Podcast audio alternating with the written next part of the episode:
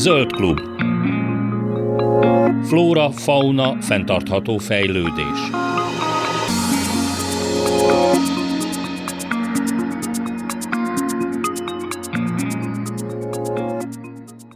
Üdvözlöm a hallgatókat, kellemes délután kívánok, Laj Viktoriát hallják. Az Európai Bizottság június 22-én terjesztette elő a természet helyreállítása területén kötelező erejű célkitűzésekre vonatkozó jogalkotási javaslatát, ami az első jelentős uniós jogszabálya a biológiai sokféleségről szóló 1992-es élőhelyvédelmi irányelv óta. Civil szervezetek szerint ez egy hatalmas mérföldkő.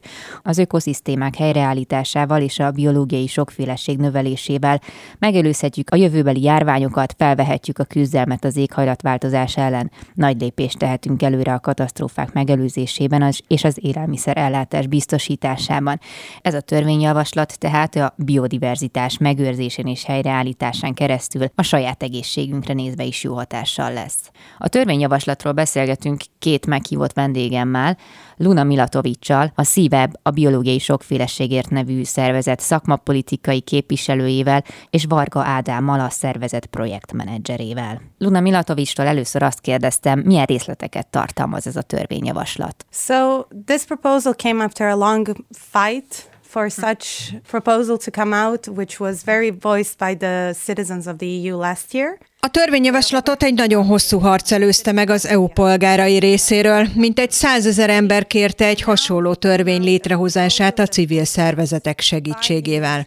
A javaslat szerint a tagállamoknak nemzeti helyreállítási terveket kell majd készíteni, ami lényegében azt jelenti, hogy 2030-ig a tagállamoknak a saját degradált ökoszisztémájának bizonyos százalékát helyre kell állítani, majd 2050-ig az egész EU szárazföldi és tengeri vetületének 20 százalékát kell helyreállítani.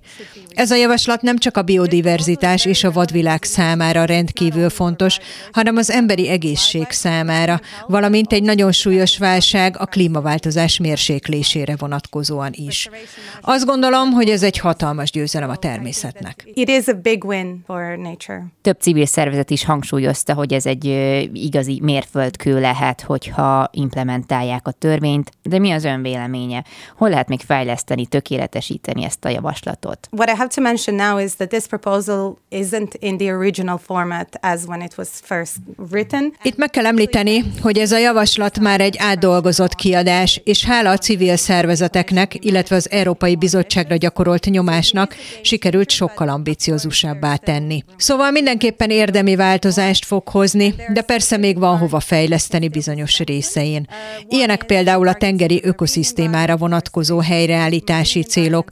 Még tisztázásra vár, hogy hogyan is kell ezeket értelmezni. Aztán a tőzeglápokra vonatkozó célok tekintetében is további tökéletesítésre van szükség. És persze, ahogy az összes jogalkotási dokumentumnál, itt is kérdés, hogyan érvényesítsék. Tehát most van itt az ideje, hogy tovább fejlesszük a javaslatot.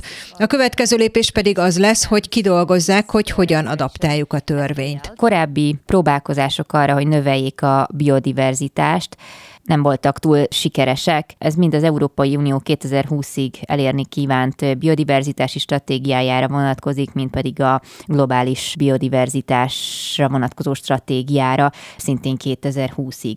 Ezúttal milyen garanciák vannak arra, hogy ez most sikeres lesz? The difference between those policies and this one is that this is actually legally binding. So a biodiversity strategy is kind of like a guidance document, mm-hmm. and it's more of a recommendation for member states. A különbség a korábbi direktívák és e között, hogy ez törvényileg kötelező elemeket fogalmaz meg a tagállamok számára, míg az uniós biodiverzitási stratégia csak egy irányelv, egy útmutató arra vonatkozóan, hogyan tartsuk meg a biodiverzitást, és a negatív tendenciákat hogyan lehet megfordítani. Ez lesz az első jelentős jogszabály, ami kifejezetten a biodiverzitásra és kisebb részben a klímaváltozásra koncentrál, és ahogy az 1992-es élőhelyvédelmi irányelv esetében is, ha a tagállamok a jogszabályi kötelezettségüket nem teljesítik, az büntetést von maga után. Ez mindig vicces idézőjelben, hogy ezeket büntetésként éljük meg, hiszen a természetre inkább úgy kéne nézni, mint a szövetségesünkre, és nem mint az ellenségükre. Minden esetre a civil szervezetek boldogok, hogy végre érdemi lépések fognak történni, de van rálátása arra, hogy például a, a tagállamok hogyan viszonyulnak ehhez az egész kérdéshez? This proposal was first uh, set out to be published in March. Ez a törvényjavaslat eredetileg márciusban jött volna ki. Március és június között hatalmas nyomás volt a tagállamokon, hogy elérjék az Európai Bizottságnál, hogy minél előbb publikálják a javaslatot. Biztosan tudjuk, hogy 7-8 tagállam elkötelezett volt amellett, hogy ez további késedelem nélkül megtörténjen. Tehát azt látjuk, hogy van egy erős tagállami támogatottsága a helyreállítási terveknek, illetve sok ország rájött, hogy nem elég csak megvédeni a természetes élőhelyeinket, amelyek még megvannak, hanem a tönkretetteket újra élhetővé kell tenni. A javaslat kései megjelenésének egyébként az volt az oka, hogy a jelenlegi helyzet, azaz az Ukrajna elleni orosz megszállás okozta élelmiszerbiztonsági kockázatok miatti erős agrár és vegyipari lobby felerősödött. De ismétlem, az államok elkezdték felismerni, hogy a hosszú távú élelmiszerbiztonság a bolygónk egészségétől nem választható el, hiszen a terméshozam nagyban függ az ökoszisztéma szolgáltatások minőségétől, a szektor pedig erősen kitett a klímaváltozás okozta asszályoknak, vagy éppen az árvizeknek. A törvényjavaslat elfogadása hosszú távon hozzájárulhat az élelmiszerbiztonság eléréséhez. Mikor lehet ebből a javaslatból törvény? Ami ezután történni fog, hogy az Európai Bizottság benyújtja a javaslatot, amit az EU parlamentnek és az EU tanácsának el kell fogadnia. Ez hónapokig is eltarthat, de remélhetőleg a következő évben már törvény lesz belőle, remélhetőleg a mostaninál jobb, erősebb formában. next few months and hopefully by the next year we will have it adopted as a law and hopefully in a format that is better than it is now. Szintén megjelent a, a javaslattal együtt, hogy csökkenteni kell a kémiai rovarírtószerek felhasználását. Vannak olyan tanulmányok, amik azt mutatják, hogyha jelentősen csökkentjük ezeknek a szereknek a felhasználását, az alacsonyabb terméshozamokhoz vezethet, és magasabb élelmiszer árakhoz. De nagyon fontos kiemelni, hogy vannak olyan technológiák, olyan módszerek, amik már most elérhetőek nekünk, és hatékonyan tudják helyettesíteni a kémiai rovarírtószereket, anélkül, hogy bármiféle negatív hatással lenne a, a mezőgazdasági termelésre. So um, first, just a very tiny correction that Yes. this Egy kis korrekció, hogy a kémiai növényvédőszerekre vonatkozó direktíva nem a törvényjavaslat részeként jelent meg. Ez csak egy korábbi 2009 óta létező irányelv újragondolása, amely nem bizonyult túl hatékonynak. Tehát a bizottság azt szeretné elérni, hogy ne vonjuk ki teljesen a forgalomból a rovarírtószereket, de 50%-kal csökkentsük a felhasználásukat, és más alternatívákkal helyettesítsük őket. Ez lehet integrált növényvédelem, vagy gyakoribb vetésforgó használata. Ezek mind olyan módszerek, amelyekkel biztosítani lehet azt a terméshozamot, amire szükségünk van. Azt se felejtsük el, hogy az élelmiszertermelés nagy hányada a marhatartáshoz szükséges, valamint egyéb takarmányozásra az emberi élelmiszerbiztonság nem kerül ezáltal veszélybe. Akkor vissza a javaslathoz. Európában a biodiverzitás nincs a legjobb állapotában, és vannak olyan hangok, amik szerint igazából már elég késő van ahhoz, hogy érdemi változtatást tudjunk elérni, hogy visszaállítsuk a biológiai sokféleséget. Erről mit gondol? I would like to say that I'm realistically optimistic. Realista optimista vagyok. Ha meg sem próbáljuk, akkor minek kelünk fel egyáltalán reggel? Hiszek abban, hogy azonnali közbelépéssel és elszántsággal rábírhatjuk a kormányokat a változtatásra. Máskülönben igen, tragikus kimenetelre lehet számítani. Johnny. Act. Otherwise, yes, it will be tragic. A szívebb a biológiai sokféleségért egyébként más civil társadalmi szervezetekkel együtt azon fog dolgozni a továbbiakban is, hogy a javaslatot a közös döntéshozatali eljárás során tovább erősítsék, és hogy a rendeletet ezt követően minden egyes tagállamban, különösen a közép- és kelet-európai régióban megfelelően végrehajtsák. So we work as a regional organization. Mi egy regionális szervezetként működünk, ezért is beszélek angolul, mert nem innen származom. És mint ilyen, több mint 15 országban vannak társszervezeteink, akiknek abban segítünk, hogy a helyi kormányokra és képviselőkre elég nyomást tudjanak helyezni, hogy például ez a törvény is biztosítva legyen. Ezen kívül figyelemfelhívó kampányokat szervezünk, ezért is vagyunk ma itt, hogy a lehető legtöbben értesüljenek róla, mennyire fontos ez, és más hasonló törvényjavaslatok, amelyek az Európai Zöld Megállapodás keretében születnek a saját jövőjük szempontjából. Legislations that come out of a European Green Deal are for their future. Beszélünk ugyebár ezekről a helyreállítási tervekről, de igazából a, a gyakorlatban, a valós életben ezeket hogy kell elképzelni? Actually, wetlands are one of the major carbon sinks that we have if they are not drained. A vizes élőhelyek, amennyiben nincsenek kiszáradva, az egyik legjobb szín megkötők. Mégis már a hatalmas százalékuk le van csapolva mezőgazdasági célból. Szóval ezek helyreállítása abból áll, hogy egyszerűen újra engedjük nekik, hogy vizes élőhelyként funkcionáljanak, és ne a mezőgazdaság kiszolgáló egységei legyenek. Egy más helyreállítási lehetőség, hogy a monokulturális erdők helyett divers fajösszetételű erdőket hozunk létre, aztán az ökológiai töredezettség, a fragmentáció megszüntetése szintén egy nagyon fontos eszköz, hiszen ha különböző ökoszisztémákat összekapcsolunk, sokkal ellenállóban tudnak működni, ami egyébként a klímaváltozás mérséklésében is segít. Aztán a tengeri ökoszisztémák esetében a tengeri füvek visszatelepítése a tengerfenékre egy lehetséges út. Szóval nagyon sokféle módszer létezik, amelyeket nagyon hatékonyan lehet alkalmazni, ha vannak elég ösztönzők a kormányok részéről. Mindegyik tagállamnak el kell készíteni a saját nemzeti helyreállítási tervét, a saját helyzetéhez igazítva. Magyarországnak hol kéne lépéseket tennie? This restoration law, when adopted, will require member states to prepare restoration plans. A természet helyreállítási törvény, amennyiben adaptálva lesz, arra kötelezi a tagállamokat, hogy készítsenek nemzeti helyreállítási terveket.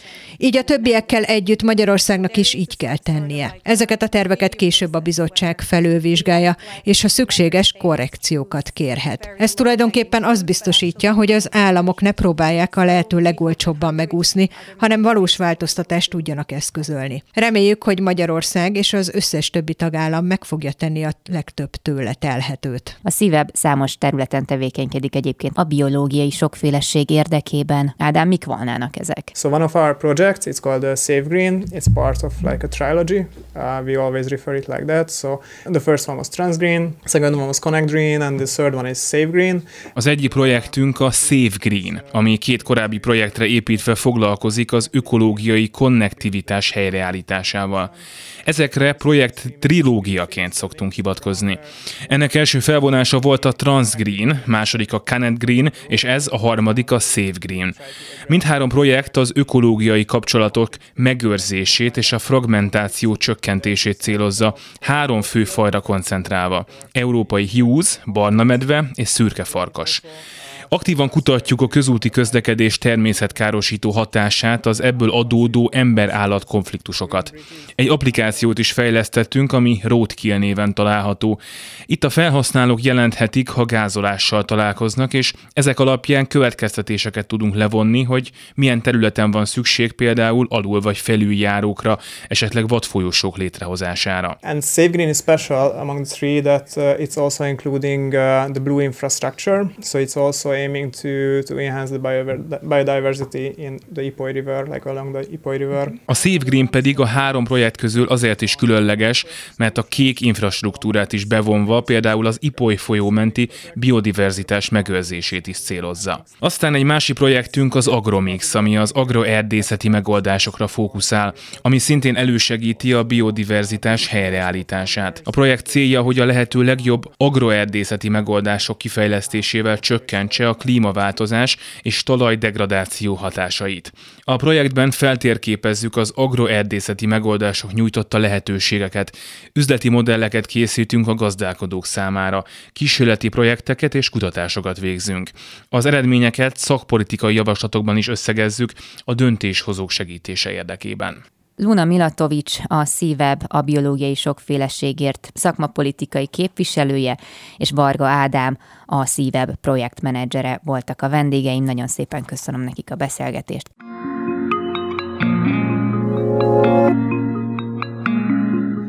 A Magyarországi Tisztasági Nagykövet Egyesület, azaz a Matine, egy olyan kezdeményezés, amelynek tagjai évek óta önkéntesen tisztítják meg erdeinket. 2018-tól kezdve az Egyesület már 222 köbméter szemetet gyűjtött össze a bükkben és a vonzás körzetében. A vonalban van velem az Egyesület elnöke, a bükk tisztasági nagykövete, alias Serbán Zsolt. Jó napot kívánok! Üdvözlöm, és szeretettel köszöntöm a hallgatókat. Hát nyilván, aki jár túrázni, az tapasztalta ezt a problémát, és elég szomorúan veszi tudomásul, hogy azért szeméttel találkozhatunk, és nem csak az, hogy itt-ott eldobálnak egy-két csoki papírt, hanem konkrétan háztartási hulladékok vannak ki, kidobva közel a, a városokhoz, vagy hát a lakott területekhez az erdőkben. Viszont, hogyha most konkrétan a bükre koncentrálunk, akkor igazából hol van a legnagyobb szükség az önök munkájára, mondjuk ahol rendszeresen kell szemétgyűjtéseket tartaniuk, mert mindig újra termelődik valamilyen okból kifolyólag. Igen, tipikusan azok a részek, ahol közvetlen kapcsolat van az erdő meg a, a lakott terület, szóval ez a településeknek a határa és a bükknek a határa is egyben. Mert ott bentebb, ahol már inkább ugye a túrázók vannak, ők jobban tiszteletbe tartják a, az erdőt, és hát Miskolc felét úgy kb. így kör, körböleli a bükk, úgy nagyon sok ilyen találkozási pont van sajnos. Egy-egy ilyen gyűjtésnél általában mennyi szemét jön össze? Általában 5 és olyan 8 köbméter között szokott összejönni. Ugye 20-30 fővel általában meg szokott lenni egy ilyen szemétszedési esemény, akkor meg tudunk tölteni egy 8 köbméteres konténert majdnem. Uh-huh, az jó sok azért. Meg hát akkor ezek szerint elég sokan is érdeklődnek egy-egy ilyen esemény iránt, de amikor ezt az egész kezdeményezést az útjára indította, akkor ilyen magányos parkasként járta az erdőket és szedte a szemetet, vagy könnyű volt erre azért, hogy mondjam, társakat találni, akik besegítettek? Ez érdekes, mert igen, az elején volt olyan, amikor egyedül voltam szemétszedésen, nem jelentkeztek, de aztán szépen kialakult egy kis, egy olyan, olyan létszám, amivel már tényleg lehetett haladni, de az elején a legeslegelső, ott az csak úgy volt, hogy én kimentem, és, és igazából szedtem két zsák szemetet, mhm. ahol úgy gondoltam, hogy lehetséges. Ha bár ott volt jóval több is, csak akkor így teljesen mindenféle szervezés nélkül csak kimentem összeszedni uh-huh. ezt a két zsákot. Amikor meg már komolyabb mennyiségről van szó, hogy azért össze kell szervezni a dolgokat, hogy minden meg legyen oldva. Általában mi az, amivel a leggyakrabban találkoznak? Én úgy tudom, vagy hát úgy olvastam, hogy ami nagy problémát okoz, amikor mondjuk vállalkozások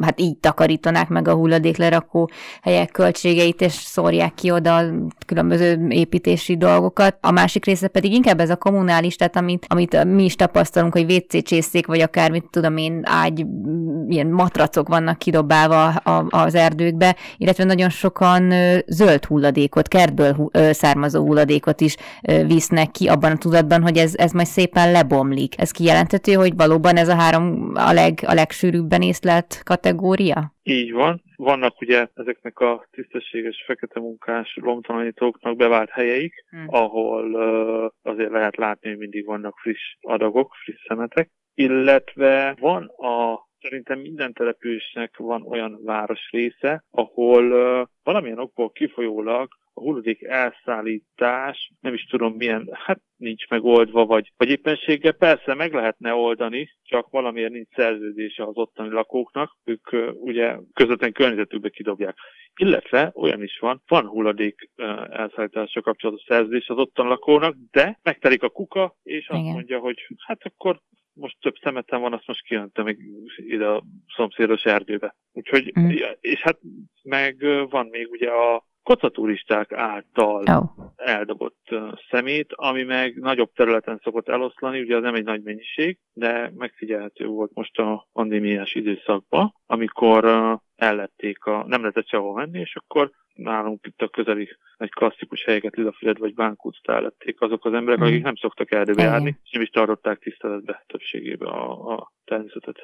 Néztem felvételeket a személygyűjtési akcióról, vagy hát nem is akcióról, de inkább ilyen terepfelmérésről, amit készített. És ott sokszor azt látni, hogy igazából olyan helyeken van szétdobálva a szemét, ami hát elég megközelíthetetlen. Tehát azt se érti az ember igazából, hogyan került oda, azt meg pláne nem, hogy hogyan fogja itt magát az ember átvágni a bozótoson, és onnan kiszedni a szemetet. A bozótos miatt mondjuk megközelíthetetlen területeket, azt inkább ugye télen, koratavasszal szoktuk mm-hmm. takarítani, akkor könnyebb dolgunk van, illetve vannak olyan terepviszonyok, ugye erősen ilyen lejtős részek, ahol szemétnek a felhozatala az egy komoly munkát jelent, de ott is csak ilyen, igen, óvatosan próbáljuk, eh, mert van konkrétan egy olyan terület Miskolc eh, határába, ahol iszonyat mennyiség van, és pont ez a probléma, hogy egy nagyon meredek lejtő, 20-30 méteres lejtőről van szó, uh-huh. hát az ott, ott több száz köbméter lehet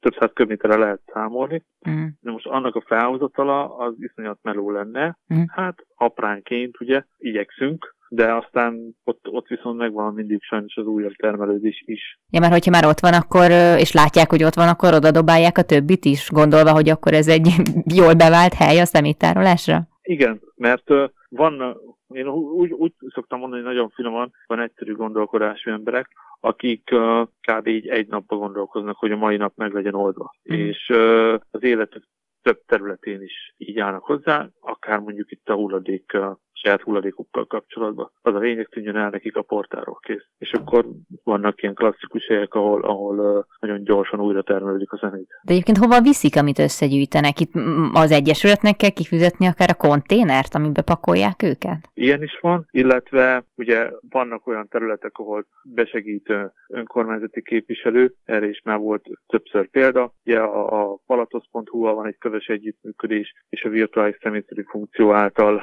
összegyűjt pénzből uh, fedezzük a, a, a költségeket mindig az adott helyzet hozza, hogy most vagy találunk egy partnert, aki támogat ez ügybe, mindig meg kell nézni, hogy az adott területnek ki a tulajdonosa a felelőse, első lépésnek mindig hozzá kell fordulni. Aztán, ha nem éppen ilyen optimális a helyzet, akkor, akkor ugye a legvégső esetben az egyesületi mond, kasszából mm. kell kifizetni. Én azt tudom mondani, hogy viszonylag kevésszer fordult elő, de már előfordult ez is. Nyilván ezeknek a szemeteléseknek, a lakosságinak legalábbis azért a tudatlanság az oka, tehát hogy az ember nem gondol bele, hogy ezzel ő kárt tesz a környezetében. Viszont ha jól tudom, ön végez oktatási tevékenységeket is, bár inkább gyerekek körében.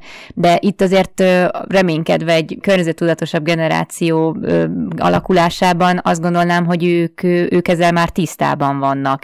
De a tapasztalat is ezt mutatja? Hát ez jó kérdés. A többsége persze tisztában van, fogékonyak is rá, azt tapasztalom az iskolákban. Mondjuk hiába fogékonyak, ha a szülők meg teljesen máshogy szocializálódtak, és akkor most ki fog győzni. Hát a szülő ugye a családfenntartó háztartást vezető, és akkor valószínűleg nem a gyerek viszi ki kihajintani az erdőbe, hanem a szülő. Persze. Viszont működhet egy úgynevezett alulról motiválás, amikor a gyerek mondjuk ezzel kapcsolatos információkat egy mondjuk minél többször visz haza, és említi meg otthon, kérdezi meg a szülőtől, hogy most akkor mit csinálsz, meg miért oda viszed, akkor én abba bízok, hogy szöget üthet az ilyen típusú szülőknek a fejébe, hogy, mm. hogy akkor ezt más kéne megoldani. Viszont amikor ezt az egyesületet létrehozta, ha jól tudom, akkor az is volt a célja, hogy hát az országban több ilyen tisztasági nagykövetet is keressen, erdő, erdőkben, vagy hegységekben, tájegységeken.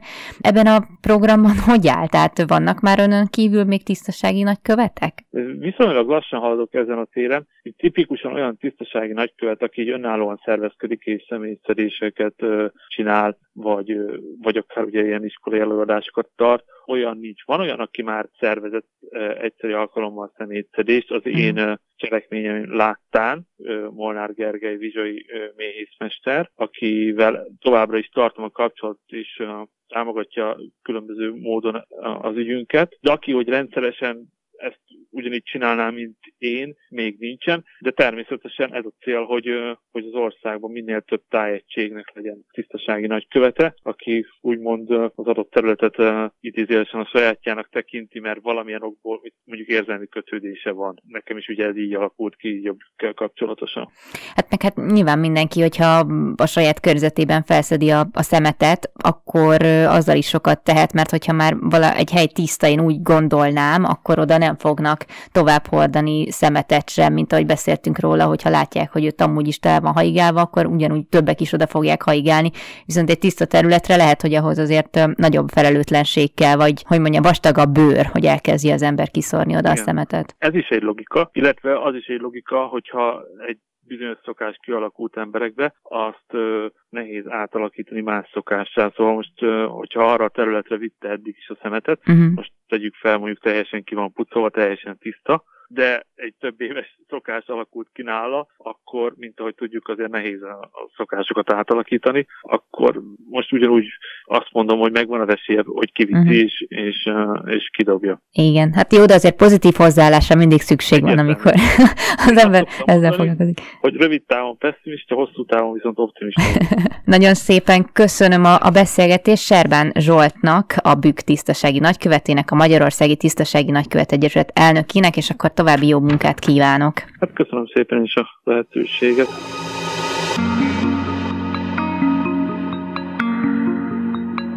Zöld klub. Flóra, fauna, fenntartható fejlődés. Üdvözlöm újra a hallgatókat, továbbra is Laj Viktoriát hallják. Magyarország számos pontján jelentek meg a természetben, meg hát nem természetes helyeken is különböző kaktusz, kaktuszok, kaktusz állományok, és a szakemberek arra hívták fel a figyelmet, hogy ez nem egy kedvező tendencia, hiszen ezek a, hát most már nálunk is elég jó szaporodó képes fajok veszélyeztethetik az őshonos flórát. Létre is hoztak egyébként egy Facebook oldalt, kaktuszok a természetben címmel, itt a lakosság jelentheti jelenti, vagy mm, írhat, hogy, hogy hol látott kaktuszokat, beküldhet fotót, hogy így jobban tudják nézni, hogy igazából hol fordulnak elő ezek a, ezek a növényfajok. Dr. Kelemen András van velem a vonalban, az Ökológiai Kutatóközpont és a Debrecen Egyetem munkatársa és a Szegedi Tudományegyetem egyetemi adjunktusa. Jó napot kívánok! Jó napot kívánok! És igazából mióta probléma nálunk ez a kaktusz, meg egyáltalán miért probléma? Tehát, hogy azt mondtam, hogy kiszorítja az őshonos flórát, de hogy mit az összefüggés, miért? Igen, értem a kérdést. A természetben előforduló kaktusz kivadulásokra már 20 éve felhívták a szakemberek a figyelmet, körülbelül 20 éve, de ekkor még csak egy ilyen egzotikus, véletlen jelenségként volt felfogható ez a dolog. Nem jelentett nagyobb problémát, egy-egy helyen megjelent egy-két tő kaktusz, viszont ez a jelenség az évek múlásával egyre gyakoribb lett, és eljutottunk odáig, hogy manapság 60 természetben előforduló kaktusz kivadulást ismerünk, 60 előfordulás a természetben, és ez már nem csak az előfordulások száma miatt jelentős, hanem egyes állományok mérete miatt is, uh-huh. mivel vannak olyan állományok, amik már ilyen több száz négyzetméteren, akár fél hektáron is jelen vannak, és ezeken a területeken, ahol előfordulnak a kaktuszok, mint ahogy ön is említette, kiszoríthatják az őshonos növényfajokat, mivel ezek a kaktuszok úgynevezett falanx stratégiával vegetatív úton terjednek, ilyen dús, tömött sartelepeket létrehozva, és ezekben a sartelepekben, illetve mellettük már nehezen tudnak megmaradni az őshonos növényvilágnak a fajai. Ez az egyik probléma. A másik probléma pedig, hogy ugye a területeket különböző gyepeket, legelőket, azokat az ember használ. Mezőgazdaságilag is hasznosítja, kaszája, legelteti, és a kaktuszok előfordulása mind a kaszálást, mind a legeltetést megnehezíti, mhm. és mivel ezek a hagyományos tájhasználati módok hozzátartoznak a természetes gyepek fenntartásához. Létfontosságúak a természetes gyepek fenntartása szempontjából. Sok gyepet éppen ez a tradicionális használat alakított olyanná, mint ami ennek ma ismerjük, és hogyha megnehezítik, ugye ellehetetlenítik a kaktuszok ezt a természet vagy hagyományos használatot, akkor más ökológiai problémák is jelen lehetnek a gyepeken, például cserjésedésnek indulnak, vagy a holt növényi anyag úgy fölhalmozódik, hogy felnyílik a gyep, sokkal kisebb lesz a produktivitása, és ezeken keresztül a mezőgazdasági hasznosítást is megnehezíthetik a kaktuszok. Igazából kell neki speciális feltétel ahhoz, hogy megmaradjon, mert ahogy írják, hogy kb. a fele az a Duna Duna-Tisza közén található ezeknek az állományoknak, tehát ott, ott ideális mondjuk a talaj, meg a hőmérséklet, vagy a klíma? Igen, ez is közrejátszik, mivel a, a kaktuszok nagyon sok télálló kaktuszt termesztenek az országban, a kaktuszgyűjtők, illetve mindenki, vagyis hogy nagyon sokan dísznövényként tartják őket, és ezek a, kak, a kaktuszokról azt kell tudni, hogy a közhiedelemmel ellentétben nem csak a meleg égövek növényei, ezek a kaktuszok az amerikai kontinensen egészen Kanadától az északi szélesség körülbelül 20-25 fokától, egészen délen a tűzföldig, a déli szélesség 30-35 fokáig előfordulnak, illetve hegyvidékeken is jelen vannak, és mindez azt eredményezi, hogy vannak olyan fajok, amiknek nagyon jó a hideg tűrő képessége, uh-huh. és a mínusz 20-25, de akár mínusz 30 fokot is huzamosabb ideig elviselik, és ezért a mi klímánkon is túl tudják élni a teleket. Persze, csak akkor, hogyha jó szellőző képességű, jó vízáteresztő képességű talajokon vannak, uh-huh. mert a a magas talajnedvességgel párosuló hideget nem igazán bírják, és pontosan ezért fordulnak elő leginkább a Duna-Tisza közi homokon, mivel az itteni homok egy rossz vízmegtartó képességű váztalaj, uh-huh. és ezért alacsony a talajnedvességi értékek jellemzők rá, és így megfelelő a kaktuszoknak ez a laza, jó vízátteresztő képességű, hamar kiszáradó talaj. Uh-huh. És ugyanez jellemző egyébként nagy vonalakban több középhegységünk sziklagyepjeire is, ott is egy ilyen mm, porózus, jó vízáteresztő képességű, gyorsan kiszáradó váztalaj van, és ezért főleg a homoktalajokon illetve a középhelységeink déli kitettségű lejtőin számíthatunk a kaktuszok megjelenésére. Uh-huh. Akkor Európában egyáltalán nincs őshonos faja? Csak mert valahogy lehet, hogy csak a memóriámi megtréfál, de hogy ilyen horvátországi emlékeim szerint, mint hogy én már láttam volna kaktuszokat azon a területen, de akkor most vagy nem, vagy rosszul emlékszem, vagy pedig ezek is ilyen ö, kivadult ö, fajok lehetnek, amik mondjuk a mediterráneumban vannak? Igen, igen, ezek is kiszökött fajok, uh-huh. úgyhogy nagyon jól emlékszik rá. Tényleg nagyon sok kaktuszfaj kivadult a mediterráneumban. A kaktuszfajok szinte mindegyike az amerikai kontinensen, Észak- és Dél-Amerikában őshonos. Egyetlen egy Afrikában, ős, Afrikában is őshonos fajuk, fajuk van, a veszőkaktusz. Ezekből ez, ez azt jelenti, hogy Európában minden fajuk tájidegen, azaz nem őshonos, viszont nagyon régóta ültetik őket, nem csak dísznövényként, hanem mezőgazdaságilag is hasznosítják uh-huh. őket. Uh-huh. Például a mediterráneumban a közönséges fügekaktusz kiszökött állományai a leggyakoribbak, ez borítja ott a tengerpartra néző sziklagyepeket a legnagyobb mértékben, és ennek a fügekaktusz fajnak a termése is ehető, uh-huh. ezt árulják kaktuszgyümölcsként is, illetve egyéb mezőgazdasági hasznosításra is használják. Például Tunéziában elterjedt, hogy az ilyen közönséges fügekaktusz ültetvényekről származó kaktuszokat ledarálják, és ezzel táplálják a mhm. bírkákat és gyakran vizet se adnak nekik, hanem a vizet is ebből a kaktusz uh-huh. takarmányból nyerik. Szóval azért van, tehát hogy fel lehet használni okosan ezeket a kaktuszokat. Én is olvastam egy tanulmányt Igen. erről, hogy tulajdonképpen a klímaváltozás miatt nem ártana, hát ebben a régióban is akár vizsgálni azt, hogy mennyire használhatóak ezek takarmányozása, vagy akár a beltartalmi értékeik miatt más, vagy egyéb emberi felhasználásra. Nem tudom, hogy egyébként ön szerint, vagy ön erről mit gondol, tehát ez egy valid elképzelés, hogy ha ilyen ütemben megyünk előre a klímaváltozásban, akkor lehet jelentősége vagy életszerűsége ezeknek a kaktuszültetvényeknek, persze kontrollált keretek között? Igen, azt mondanám, hogy egy ideális világban lehet ennek jelentősége, de hát nyilván nincs. a szárazodásnak ez a foka már nem egy ideális világ, de én egy, egyébként lehet ennek a jövőben jelentősége, de csak utolsó vész megoldásként, uh-huh. mivel leges legelőször az Alföld szárazodó régióiban a vízmegtartást kellene támogatni, uh-huh. ez a legfontosabb.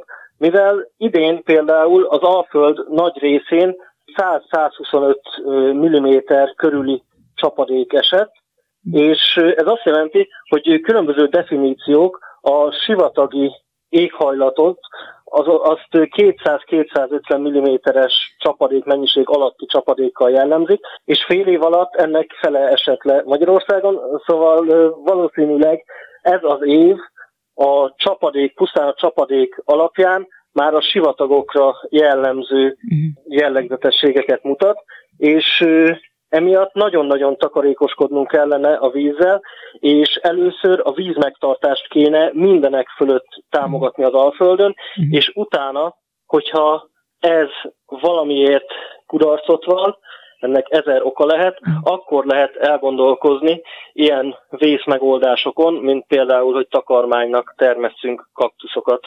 Mert általában azért is hoztam fel itt a ideális világot, mert mindenki azt mondja, hogy majd körültekintően megy majd a termesztés, nem szöknek ki a termesztésben, stb. De általában ez nem szokott megvalósulni, mm. és általában a gyakorlatban mégsem olyan körültekintően alkalmazzák ezeket, mint ahogy elméletileg lehetne. Az elején beszéltünk arról, hogy őshonos fajokat kiszoríthatnak a kaktuszok, mm. illetve hogy mezőgazdasági hasznosítást gátolják. Még ezzel kapcsolatban egy további negatív hatásukról is ejtenék pár szót. Uh-huh hogy ezek a kaktuszok ugye nagyon szúrós, tövises növények, és ezért a rekreációt, a természetben való minőségi időtöltést is gátolhatják. Például vannak olyan ö, falu melletti kaktuszosok, ahol, hogyha mondjuk focizni akarnának a falubeli gyerekek, akkor nem tudnának kimenni, mert teli is szurkálnák, szétszurkálnák őket a kaktuszok, és ez a jövőben egyre gyakoribb lehet, illetve, ahogy ön is említette, Horvátországban a tengerpartokon bizonyos tengerparti ösvényeken már nem lehet végigmenni a kaktuszok miatt, nem lehet kiülni, nézelődni a tenger felé, illetve bizonyos turisztikai látványosságokat is, annak a látogathatóságát is veszélyeztetik a kaktuszok. Például egyik földrajztudós kollégám említette, hogy mikor Etiópiában voltak ingóköveket fotózni, akkor alig tudták őket megközelíteni a rengeteg kaktusz miatt. Uh-huh. Úgyhogy ilyen negatív hatásai is lehetnek a kaktuszoknak az emberi jólétre. Uh-huh. Ez a kivadulás egyébként, ez mindig valami emberi tevékenységnek az eredménye? Tehát, hogy sziklakertben, nem tudom, kirohatta az állományom, kidobtam az erdőben, és aztán már meg is volt a baj? Igen, mindig emberi.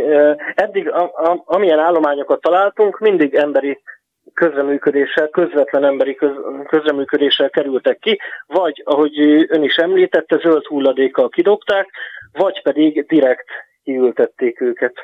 Ha jól tudom, akkor ez történt a Pilisben is még, ahol már aztán ilyen 2017 óta ez probléma, vagy megjelentek ott, és ott arra következtettek, hogy ez valószínűleg valaki direkt oda ültette ezeket a kaktuszokat. Igen, ő egy kísérletező kedvű kaktuszgyűjtő volt, aki meg akarta nézni, hogy megmaradnak-e a természetben az ő által termesztett kaktuszok, illetve azt a hipotézisét szerette volna bizonyítani, hogy igen, megmaradnak a kaktuszok, viszont nem terjednek. Ennek az első felét sikerült is bizonyítania, azt, hogy igen, a legtöbb kaktuszfaj megmaradt a természetben, viszont a második része a hipotézisének az megdőlt, uh-huh. azaz terjedtek a kaktuszok, úgyhogy ez egy kifejezetten ö, felelőtlen magatartás volt a, az adott kaktuszgyűjtő részéről. Kapnak bejelentést, vagy hát látják, hogy hol vannak ezek a kaktuszok, megpróbálják eltávolítani, de hogyan? Ezek százszerzelékosan sikeres műveletek lehetnek?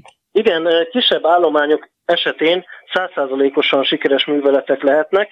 Ezt több módszerrel is meg lehet tenni, ahol még csak egy-két kisebb kaktusz van, ott egyszerűen kihúzgálhatjuk őket, figyelve arra, hogy tényleg a legkisebb részek is el legyenek távolítva, mert ezekről újra kinőhet a kaktusz. Ezen kívül vegyszeres írtás is végeztek már kaktuszoknál, egy kicsit nagyobb telepeknél. Ezt glifozát tartalmú vegyszereknek, az, vagy vegyszernek az óvatos permetezésével érték el, uh-huh. hogy csak a kaktuszra permetezték ezt a vegyszert, hogy ne károsodjon a mellette lévő vegetáció, és ez, a, ez az eltávolítási mód is sikeresnek bizonyult illetve vannak olyan biológiai védekezési módok, amik, amiket szintén ki lehetne próbálni a kaktuszoknál. Például a Botrytis cinerea, a szürke penész nevű penészgomba, a kaktuszok nagy ellensége, amely egyes kaktuszgyűjteményekben nagy károsodást okoz a kaktuszoknál, és ezt is ki lehetne próbálni a természetben, bár nyilván a természetben sokkal szárazabb körülmények uralkodnak, mint sokszor a kertekben vagy a üvegházi gyűjteményekben, így nem biztos, hogy hatásos lenne, de mindenképpen érdemes kipróbálni, de persze ezt körültekintően kell megtenni, mert az inváziós fajok elleni biológiai védekezés sokszor a visszájára fordulhat, és a, az inváziós faj, a célfajon kívül más őshonos élőlényeket is károsíthat. Uh-huh. Az az ágens, amit biológiai védekezés céljából kiuttatunk, úgyhogy ezt különböző vizsgálatoknak kell megelőznie a az élesben való alkalmazás előtt. De gondolom azért célszerű, hogyha most nem csak a mondjuk egy mechanikus eltávolításra gondolok, hogy ezt az emberek nem gondolják, tehát nem, nem kezdik el a saját kezükbe venni, hogyha ő kirándulása során találkozik egy kaktusszal, szóval hogy megpróbálja eltávolítani, mert nem biztos, hogy ez neki sikerülni fog egy részről, de hogyha jobb, jobb hogyha ezt szakemberre bízunk, gondolom, és inkább jelentjük, hogyha ilyen van. Igen, igen, jobb, hogyha szakemberre bízák, mert Két dolog miatt. Egyrészt, hogyha értesülünk ezekről az állományokról, akkor nem csak eltávolítjuk őket, hanem előtte felmérjük az előfordulási körülményeit, a különböző környezeti tényezőket, a potenciális kijuttatási mechanizmust, szóval egy csomó információt gyűjtünk az állományról, amelyet a későbbiekben használni tudunk a kaktuszok elleni védekezés során.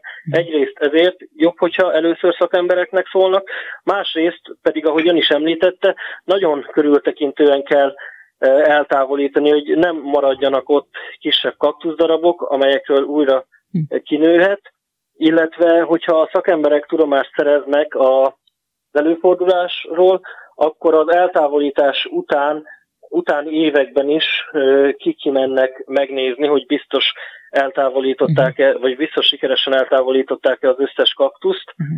Úgyhogy ezek miatt is fontos, hogy szakemberhez forduljanak a kaktusz találók, illetve még azért is, mert a, hogyha valaki eltávolítja a kaktuszt, és nem a kiskertjébe akarja kiültetni, hanem meg akarja semmisíteni, uh-huh. az is nagy nehézségekbe ütközik, és ehhez is érdemes a szakemberek segítségét kérni. És ennek megfelelően egyébként milyen a, a hogy mondjam, a forgalma ennek a kaktuszok a természetben Facebook csoportnak jönnek a bejelentések? Igen, igen, elég jó a forgalma, úgyhogy tényleg jönnek a bejelentések.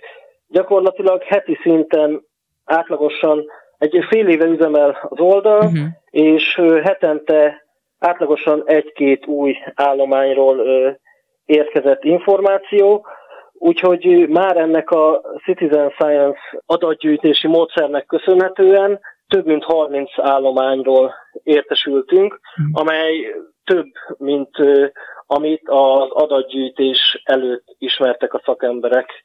Uh-huh. Úgyhogy több mint kétszeresére, majdnem háromszorosára nőtt az ismert állományok száma, a, a Citizen Science módszerrel történő adatgyűjtés eredményeképpen. Uh-huh. És ilyenkor egyébként rögtön, hát nem tudom, rögtön ezt most idézőjelbe teszem, tehát ki is mennek megnézni a helyszínen, és megtenni a lépés, vagy megteszik a lépéseket? Egy, hát, hát ha nem is rögtön, uh-huh. egy pár héten belül uh-huh. kimegyünk megnézni. Az ökológiai vizsgálatokat elvégezzük a kaktusz előfordulásokkal kapcsolatban, illetve felvesszük a kapcsolatot a, az illetékes nemzeti park igazgatóságokkal is, és majd valamikor megtörténik az írtásuk. Uh-huh. Ez nagyon sok mindentől függ, az állomány nagyságától, milyen administratív dolgokat kell megtenni az írtás előtt, illetve a, a ráfordítandó emberi erőforrás igénytől. Úgyhogy vannak olyan állományok, amiket azonnal a megtalálás után már eltávolítanak a szakemberek, de vannak olyanok is, amiket csak mondjuk egy év múlva uh-huh. tudnak eltávolítani, vagy akkorra ütemeződik. Egyébként nem tudom, hogy akár mondjuk ha az eredeti élőhelyéről beszélünk az amerikai kontinensről, hogy ott egyébként veszélyeztetett fajnak minősül-e a, a kaktusz, mondjuk pont a klímaváltozás miatt. Tehát, hogy ilyen tekintetben mondjuk egy Európában talált kaktuszt érdemesen mondjuk génbanki célú felhasználás miatt eltenni későbbre, megint csak idézőjelbe téve. Igen, vannak olyan kaktuszok, amelyek az amerikai kontinensen, az őshazájukban is veszélyeztetettek. Ez nagyon változatos okok miatt lehetnek egyes kaktuszfajok veszélyeztetettek, amiben nyilván a klímaváltozás is szerepet játszhat, de Európában kivadulva a természetben, vagy kiszökve, lehet, hogy szerencsésebb inkább kiszökésnek, vagy kiszöktetésnek nevezni a kaktusz kivadulásokat. Szóval a természetben még nem találtak olyan kaktuszállományokat, amelyek veszélyeztetett fajhoz tartoznának, uh-huh. úgyhogy ilyen génbanki megőrzésre nem feltétlenül érdemes őket félretenni, uh-huh. viszont egyes szép példányokat a megfelelő embereknél el lehet helyezni, akik utána kontrollált körülmények között tartják, hogy véletlen se szökjenek ki a természetben. Úgyhogy a természetben talált kaktuszok mindegyikét nem kell és nem is érdemes, nem is javasolt elpusztítani, uh-huh. hanem jó párszor megfelelő stratégia, úgymond a kertekbe való visszamenekítésük. Uh-huh.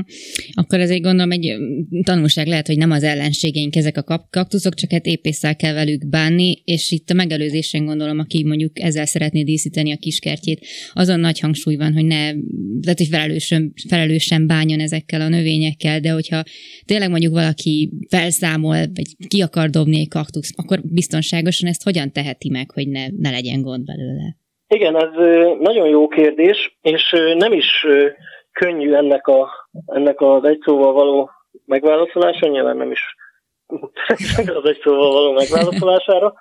Lehet például komposztálni, egy jól érett komposztba, hogyha egy ilyen fél egy méter mélyre lerakják a kaktuszokat, akkor gyakran már nem bújik ki belőle, főleg, hogyha előtte mondjuk ásóval kicsit szétvagdossák, de el is lehet ásni, hogyha mondjuk olyan egy méter, egy másfél méter mélyről már nem bújik ki a kaktusz általában, uh-huh. illetve még mondjuk elégetni is lehet.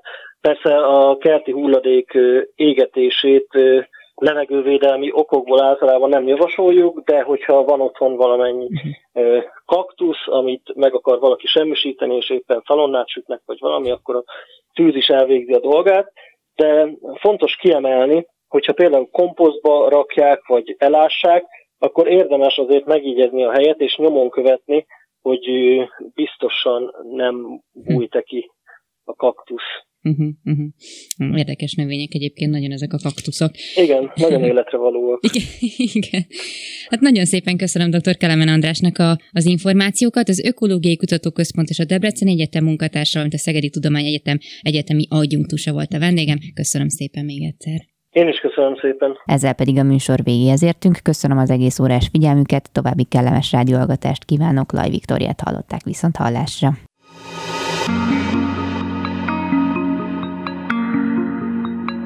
Flóra, fauna, fenntartható fejlődés. A Zöld Klub adását hallották.